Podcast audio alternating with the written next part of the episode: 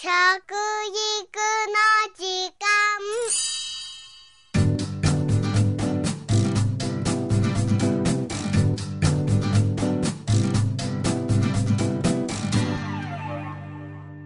服部幸男です。食育の時間ポッドキャスト。今回は子供の体の異変についてお話ししたいと思います。6歳から15歳の肥満治療で病院に通う子供たちのうち糖尿病の子が1割高血圧が1割脂肪肝が4割。高脂血症は5割から6割にも上ると言われていますね。まさにメタボリックシンドロームですね。子供の、まあ、肥満ですが現代はですね30年前のおよそ2倍にもなっているんですね。小学校、高学年になると10人に1人が肥満の状態です。これは特に男の子がそうなんですね。若いうちに太ってしまうとですねやっぱり、うん、脂肪細胞が大きくなるために今度は痩せにくくなるということがあるんでやっぱり最初からね太りやすいものを食べてるとダメですね。特にこれはねお母さんからの影響があるんですね。お母さんもね妊娠中に、えー、脂肪分を多く取るとですねお子さんがやっぱり太りやすい体質になるということも分かってきてるんですね。ま、そういうことで、えー、非常にそういうものを気にしましょうね。えー、先日の文部科学省からのデータによりますと、ここに来てやっとですね、子供の肥満はわずかながら減少に転じたようです。それでもやはり10歳以上の子のですね、10%以上が肥満です。さらに心筋梗塞や糖尿病になる可能性が高いメタボの子供の割合は1.4%その一歩手前のですねメタボ予備軍の子供たちはおよそ40%ということですね。これはね予備軍がねこんなにいるってことは怖いですね。実際はね1.4%なのに予備軍がですね40%です。ねいつこれがね予備軍じゃなくてね本当にメタボになるか分かりませんからね、えー、ちょっと注意が必要ですね。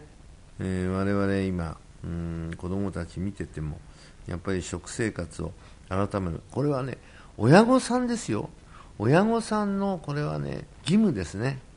そして先生方が給食の中で教えてあげることも義務ですね。この両方から子供たちに教えてあげてください。子供に勝手に食べろというようなもんです今のところ。一番危ないですね。肥満の子供の7割は大人になってもそのまま肥満が続くというデータもあるんですね。その一方で女の子の場合はスタイルを気にする子が増えています。本当は20歳まではダイエットはしちゃいけないんですよ。人間の骨密度がピークを迎えるのは20歳頃ですからね。20歳までにバランスの取れた食生活をしっかりしてカルシウムを骨に貯金しておかないと。不妊症になったりと大変なことなんですね。この傾向は最近妊婦にもあって、えー、痩せすぎの妊婦、そして痩せすぎの妊婦から生まれる低体重児、それと高血圧症のある子供たちが生まれてきてるんですね。非常にこれが問題になっていますね。はい。さらに、先ほどの文部科学省の調査によりますとですね、最近は視力の悪い子が増えています。裸眼で視力0.1以下の子供は、えー、幼稚園で2.1%。これが小学校になると29.7%。3人に1人。中学校では52.5%。ね。2人に1人以上ですよ。全体を見ても視力0.3以下という子供の割合が増えています。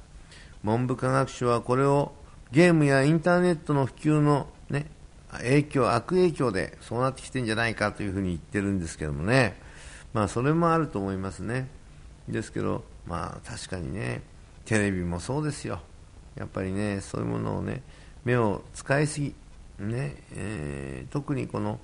えー、インターネットの普及っていうのは大きくてですね、特にあの時間を置いて休むように休みを取りながらそういうものを見るということにした方がいいですね。はい。あと、最近は眠いという子供が多いんですね。小学生の半分以上、中高生になると7割以上がいつも眠いんですね。授業中に寝ちゃったりね。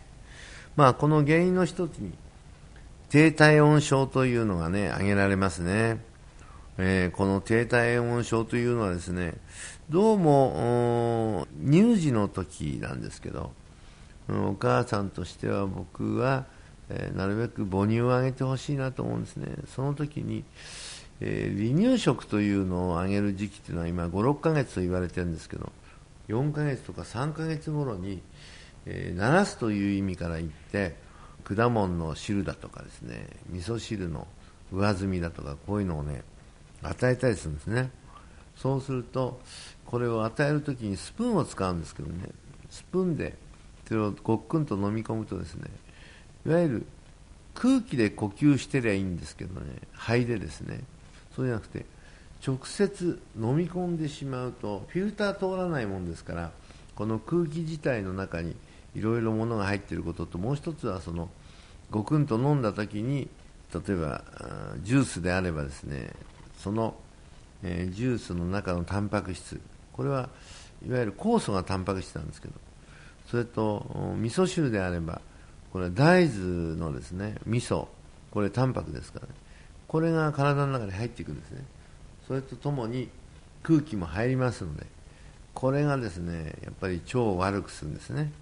で後までも響くということがどうもだんだん分かってきてますんでぜひ、えー、そういう、早い時期に、えー、物を食べさせるとかねそういうことは、ね、避けた方がいいんじゃないかなというふうに思います、えー、一番いいのはやっぱり母乳をあげてください。でこれも9ヶ月ぐらいまでは母乳。それからね栄養素の中でビタミンが足りないもんですから、え今度は離乳食という形を加えてしかし母乳はですねできたらね2年近くまで上げてほしいというのが本当なんです。でそうもいかないから、まあ、1年間は最低母乳をあげてほしい。そして仕事をする場合は母乳を絞って本当はそのお子さんにですね、えー、続けてあげておくのが一番いいんです、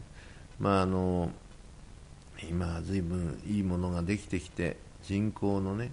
粉ミルク等があるんですがどうしてもね中の物質でイムノグロブリンという物質があるんですけどイムノグロブリンの中に母乳でないと入ってないものがあるんですけど他のものではそれが、欠落しちゃうんですね。ぜひねそういったものを補給する意味でも健康を維持するという意味でも、えー、母乳をできるだけ飲んでいただきたいというふうに思いますね。このように今の子供の体はいろんなサインが現れてるんですね。えー、こういった異変はですね食生活を見直すことで改善されるものもいっぱいあるんですよ、えー、食事をただお腹いっぱい食べればいいというとかですね食べなきゃ痩せるよとかですねそんな風に安易に考えていたんじゃ子供の健康はあうまくいかないしつながりませんね、えー、最近は学校の食育の方が進んでおります。